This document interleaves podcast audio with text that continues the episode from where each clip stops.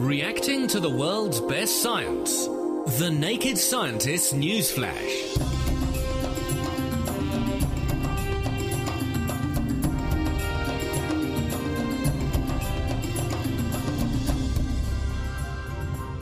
This is The Naked Scientists with me, Ben Valsler, and with Dominic Ford.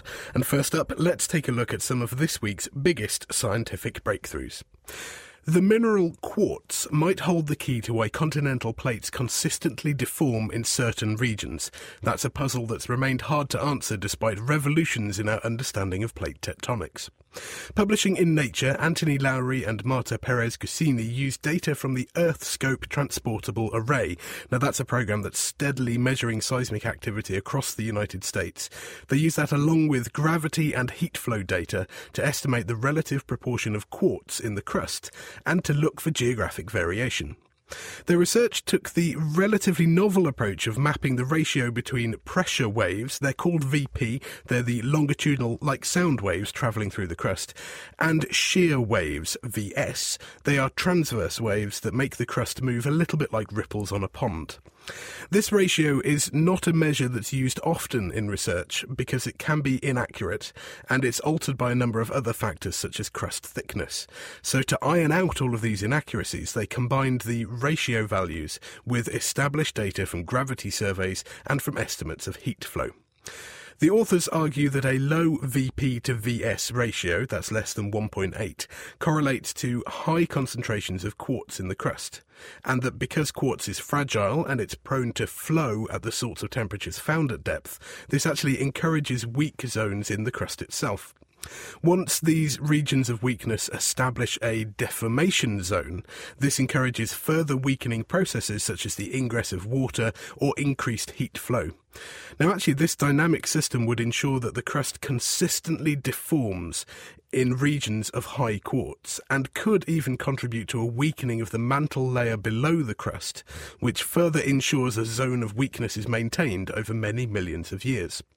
Not only does this model elucidate the role of quartz in making mountain ranges, but it could also help to explain some of the more unusual types of earthquake, those that occur in the middle of continental plates, where there's little or no evidence of the fault lines that we usually associate with the more familiar and better understood earthquakes.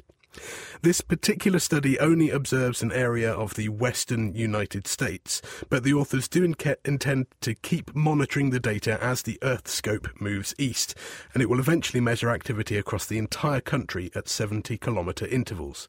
Also, looking at geologically active regions around the world could give us an even better idea about the role of quartz in sculpting our continents. Dominic. Well, there have been a lot of headlines this week about the Messenger spacecraft, which has become the first probe ever to be launched into orbit around the planet Mercury. Now, this is actually quite a historic milestone in our exploration of the solar system because this is the first time that we have actually had a spacecraft in orbit about Mercury able to image the whole of its surface. Now, it's about 30 years since the Voyager spacecraft first visited the outer planets of the solar system and over those three decades, our understanding of the planets of the solar system has really increased, but Mercury has always remained a slightly elusive planet. We didn't actually even have a map of more than half of its surface until Messenger first flew past a couple of years ago. And the reason why Mercury has been so elusive is that it's actually quite difficult to put a spacecraft into orbit around it. And that's because it's so close to the Sun. And if you're launching a probe from the Earth, it has to swoop down through the solar system to get to Mercury.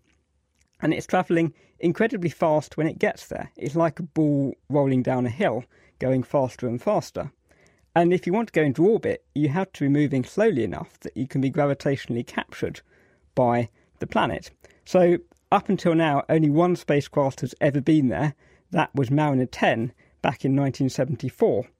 But we have a lot to learn about Mercury. It's one of the four rocky planets, and we think these four rocky planets all started from a fairly similar starting point, but seem to have evolved in very different directions. We know that the Earth obviously seems to be an ideal place for life to develop. Mars seems to be similar, but because it has no magnetic field and a very thin atmosphere, its surface is bathed in solar ultraviolet and ionising radiation, and that makes it difficult for complex chemistry that you need for life. And so that's possibly why we haven't found life on Mars. Venus, we know, has a very thick atmosphere of carbon dioxide. That's led to a runaway greenhouse effect and means its surface is at a temperature of about 480 degrees and really far too hot for us to imagine life being there. But Mercury is the elusive planet because it actually has a very strong magnetic field. Its surface is not as harsh as it might be. It's hot because it's close to the sun, but it's not. It's not so so hot or so harsh. And we would like to understand where that magnetic field is coming from and about the rocks of Mercury. And it's hopefully in the next few years, as Messenger returns more detailed maps of the surface, that we'll really start to understand this enigmatic planet. So it's achieved orbit around Mercury, which is a feat in itself. But what's it going to do now? Is it purely mapping the surface, or is it taking other readings as well? It's looking at maps of the topology of the surface and also at the chemistry and the geophysics. So, looking at whether you have volcanoes and so forth on the surface, and that will help us to understand what this planet is made of. We think it possibly had quite a violent history because we think it must have quite a large iron core at its centre to give it its magnetic field. And that would suggest maybe it's an Earth like planet which has lost most of its mantle of rock and is just the iron core at the centre that's left. Well, thank you very much. We'll look forward to hearing a bit more about it. Also, this week, a pair of papers in the journal Nature have shed some light on how human sperm cells react to the presence of progesterone, and this could lead to a whole new type of contraceptive. Steve Publicover from the School of Biosciences at the University of Birmingham penned a News and Views article linking the findings of these two papers, and he explained the implications to me. It's been known for more than 20 years now that progesterone, female hormone progesterone, which is produced by the cells that surround the oocyte and they, they help it to mature, and they're still surrounding it after it's been ovulated. So the, the egg probably is descending the, uh, the oviduct surrounded by a kind of haze of progesterone. So people looked at this ages ago and discovered that uh, progesterone induces a very rapid response in in human sperm, virtually uh, instant in as much as one can detect. And the primary mediator of that seems to be a very sudden rise in intracellular calcium concentration, which is a, an intracellular message. And that was very interesting for a number of reasons, partly because it clearly had potential significance for fertilization and also because it was not what one expected steroids like progesterone to do. But what we did find out in the meantime was that there is very good reason for thinking progesterone matters in fertilization. It regulates all sorts of things that we know are really important. And at last, they've given us a sort of clear, precise, mechanistic step involved in that, whereas up till now it's, it's been a black box virtually. So the sperm comes into contact with progesterone. What's the next stage? What actually happens? Well, what progesterone does is induce a, an increase in the intracellular concentration of calcium ions, which are normally kept in cells very, very low. I mean, uh, the cells spend quite a lot of energy mopping calcium up and pumping it out and keeping it very low. And rises in calcium concentration are used in every cell we know about as a um, conveyor of information, the size of the rise and the shape of the rise in terms of its kinetics, things like that. And in sperm, they are certainly calcium is very, very important for controlling how they swim and controlling a particular secretion event that they do called the acrosome reaction. And progesterone is sort of there as the sperm approach the egg. It may actually be there at very low concentrations other places as well, but certainly as the sperm swims right up to the egg, it's going to hit a wall of very high concentrations, and it seems to switch on all sorts of things. But progesterone is like a, a real sort of wake up call. It presses a button, the sperm starts doing things. So the presence of progesterone causes this sudden influx of calcium ions, or at least uh, a lack of pumping it out, and that obviously is a key stage in changing the behaviour of the sperm cells. Yes, I mean we've known that the signal, the change in calcium concentration, was there for ages because there are techniques for measuring concentration in cells which are optical and therefore they've been quite nice for applying to sperm because the fact that sperm are small and tend to move about a bit doesn't stop you making the measurements. Uh, and one of the things that's really key in this is, is what's in the Lishko and, and paper, is that they developed a technique for applying uh, electrophysiological methods methods that are used normally in recording the flux of ions across the membranes of nerve cells, and they managed to apply it to sperm, which are like an order of magnitude or so smaller and very, very difficult for various technical reasons to, to apply these techniques to. And they made it work, which meant they could actually measure the flow of ions across the cell membrane. And doing that uh, allowed them to be much more precise, to characterize what was going on, and to actually identify the fact that progesterone was activating a specific type of protein ion channel in the sperm membrane. Does this particular membrane channel have any other role that we're aware of? Is it normally functioning in a very low level and then just gets ramped up by progesterone, or is it exclusively for this purpose? Up until now, we knew it was there and we knew it was exclusively expressed in sperm. So the channel's called CatSper uh, because it's a cation channel and it's only expressed in sperm. And we knew from various experiments that had also been done on mice that functioning of this channel is very important in regulating uh, the way the sperm swim. And if you produce mice where the gene that codes for this channel has been knocked out, they're still fairly healthy because the only thing that's not going to be working normally is the sperm.